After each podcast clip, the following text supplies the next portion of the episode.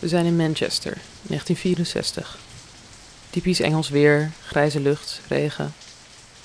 En dit is wat je ziet. Een gezette zwarte vrouw van middelbare leeftijd langzaam lopend over een treinperron. Ze loopt langs twee mannen. De een achter een piano en de ander achter een contrabas. Samen beginnen die een deuntje te spelen. Het publiek klapt mee. Een paar meter verderop stopt de vrouw. Ze pakt iets. Over de schouders van haar mantelpak hangt ze een witte elektrische gitaar. En dan speelt ze dit.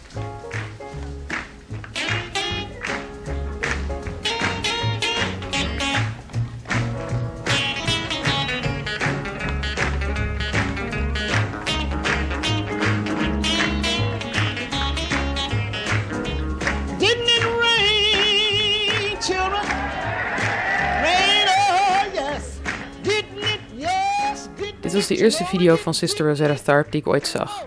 Het is een concert van Rosetta in de nadagen van haar carrière. Ze is al bijna 50 jaar oud. Ze speelt in een oud treinstation, voor de gelegenheid omgebouwd tot concertpodium. Tegenover haar, aan de andere kant van het spoor, zitten in de regen rijen bleke Britse tieners, keurig in pak. Hoe ik ooit deze video vond, weet ik niet meer, maar ik was meteen gegrepen. De stem van Rosetta en haar gitaarspel maakte indruk. Maar ik was ook verbaasd. Verbaasd om een zwarte, al wat oudere vrouw virtuoos elektrisch gitaar te zien spelen. En bovenal verbaasd om mijn eigen verbazing. Want plotseling besefte ik me dat ik dat dus nog nooit gezien had. En ik ben niet de enige. Yes. I was like dumbstruck, even for, you know, kind of feminist viewers know, who, who um, know of contemporary guitarists and women guitarists and appreciate them. Dit is Gail Walt, die een paar jaar terug de eerste biografie van Rosetta schreef. Ook zij was verbijsterd toen ze voor het eerst een video van Rosetta zag. You know, it, to, to realize how much the, um, the figure of the kind of rock guitar player is like cemented in our minds and associated with masculinity, probably with white masculinity as well. Die verbazing was 51 jaar geleden, toen Rosetta in Manchester optrad, nog veel groter. Rock and roll stond nog in de kinderschoenen, zeker in Engeland. De Rolling Stones waren nog piepjong.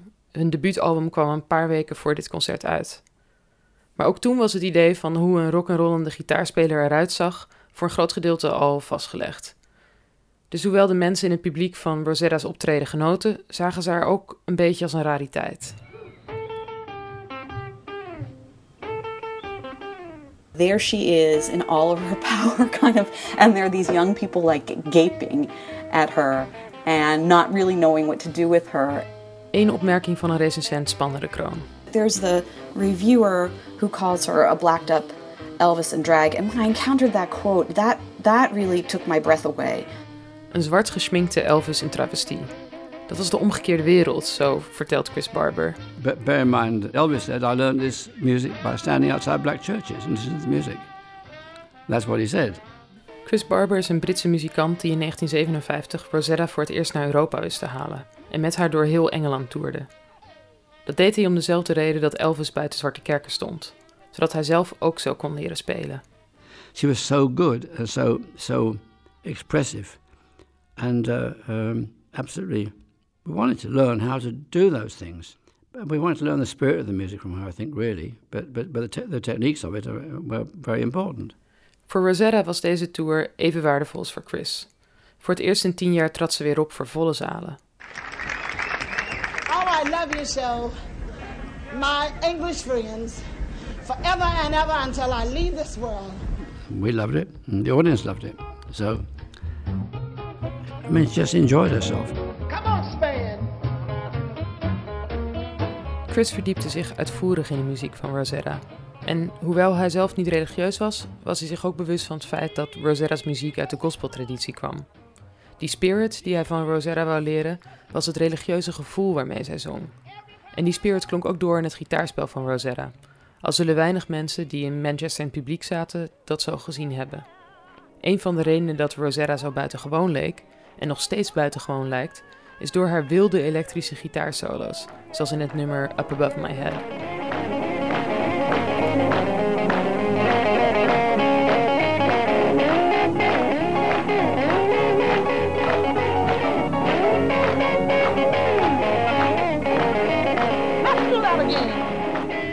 Gitaarsolo's zijn misschien wel het meest macho onderdeel van de rockmuziek.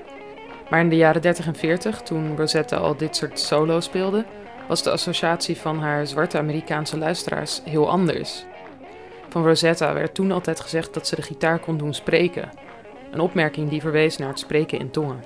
When people heard her playing guitar, they heard her animating this um, this piece of wood with um, that spirit, and I think that they associated that with the ways that people in a church context could be animated by the music of the church or animated by the um, the words of the preacher, that kind of thing.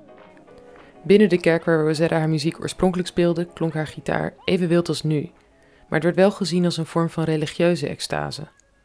Dat wij die geschiedenis van de gitaarsolo niet meer kennen, maakt dat het ons vreemd voorkomt om een vrouw in mantelpak zo gitaar te zien spelen. Trouble in mind. I'm blue. Aan het eind van de jaren 60 werd Rosetta ernstig ziek. Ze trad daarna alleen nog in Amerika op. In 1973 stierf ze. Tegen die tijd was ze compleet in obscuriteit vervallen. Ze werd in een ongemarkeerd graf begraven. Toch is het moeilijk om te zeggen of Rosetta echt definitief vergeten zal worden. Na het uitkomen van de biografie over Rosetta nam de aandacht toe. Er werd een documentaire gemaakt, een nieuwe CD. En dankzij een benefietconcert in 2008 is ook die grafsteen er uiteindelijk gekomen. Iets zegt me dat Rosetta zelf wel zou geloven in een wederopstanding. Of zoals ze zelf zong: Ain't no grave can hold my body down.